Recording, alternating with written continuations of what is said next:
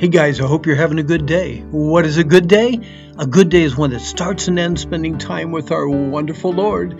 Today's Romans 12, verses 4 and 5. Remember, man ruined his life with sin. God's remedy is Jesus Christ. How can I spend the rest of my life thanking God for what He has done for me? We're on number 9. Here it is accept who you are. For as we have many members in one body, and all members have not the same office, so we, being many, are one body in Christ, and every one members one of another.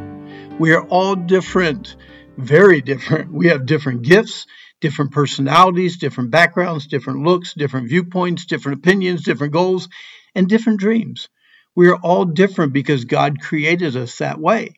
The infinitesimal creativity and variety in God's creation can be seen in the plant world, the sea world, the animal world, and our world of man.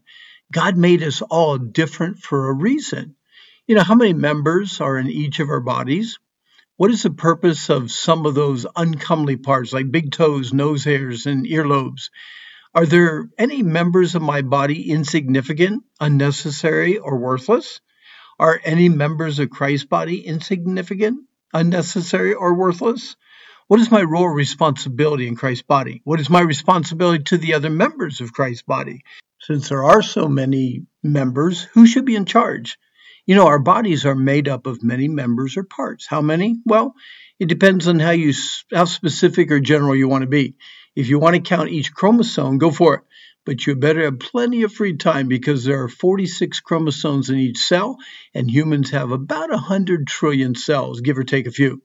Jewish tradition, according to the Talmud, says the Jew was given 613 commandments called the mitzvah, 248 positive commands, and 365 negative commands. The 365 negative commands match the number of days in a year, and some say that the 248 positive commands correspond to the number of parts of our body. Our bodies are amazing creations of God. It is inconceivable that our ancient ancestors were blobs or primeval ooze or second cousins to an orangutan family. The speed and power of modern day computer is amazing, but it pales in comparison with our God created brains. Next time someone attempts to convince you that you are a freakish act of a hiccup in nature, share with them the comfort of knowing that an all knowing, all powerful, kind, and loving God created you for his pleasure.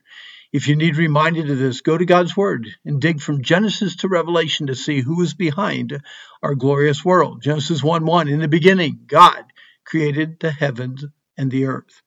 Genesis 1 26 And God said, Let us make man in our image, after the likeness, and let them have dominion over the fish of the sea and the fowl of the air and over the cattle and over all the earth and over every creeping thing that creeps upon the earth. Genesis 1:31, and God saw everything that he, be, that he had made, and behold, it was very good. Isaiah 45, verse 12, I have made the earth and created man upon it. I, even my hands, have stretched out the heavens, and all their hosts have I commanded.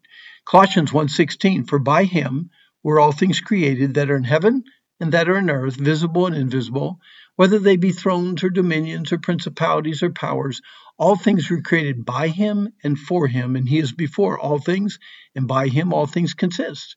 Revelation 4:11 Thou art worthy, O Lord, to receive glory and honor and power, for thou hast created all things, and for thy pleasure they are and were created. Knowing that there are many members to our bodies, you have to wonder if we could do without any. Do we really need big toes and nose hairs and an appendix? Some say the appendix is a good hangout for good bacteria until it's needed. It would be hard to keep your balance without a big toe. Can you imagine the millions of ugly germs, spores, and pathogens that would flap your nostrils without nose hairs? You know, nothing that God has orchestrated in your body is worthless, unnecessary, or insignificant, and neither are you in the body of Christ. Never feel that you are invisible or insignificant to God. Pray with David I will praise thee, for I am fearfully and wonderfully made. Marvelous are thy works, and my soul knoweth that right well. My substance was not hid from thee when I was made in secret and curiously wrought in the lowest parts of the earth.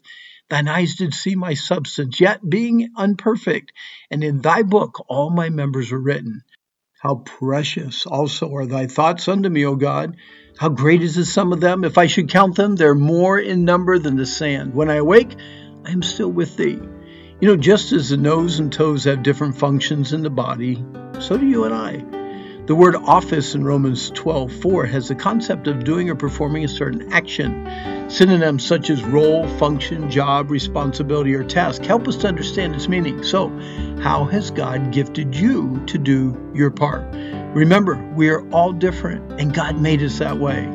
One way to thank God for rescuing you from your sin is to accept who and what you are and live for His glory. Again, our time is up. I hope you've enjoyed the study. Hey, I'd love to help you if you're struggling with fear or worry or stress. Just go to randhummel.com. We got some great helps there. But today is the day the Lord made. Let's rejoice. Let's be glad in it. And I hope that you have a good day.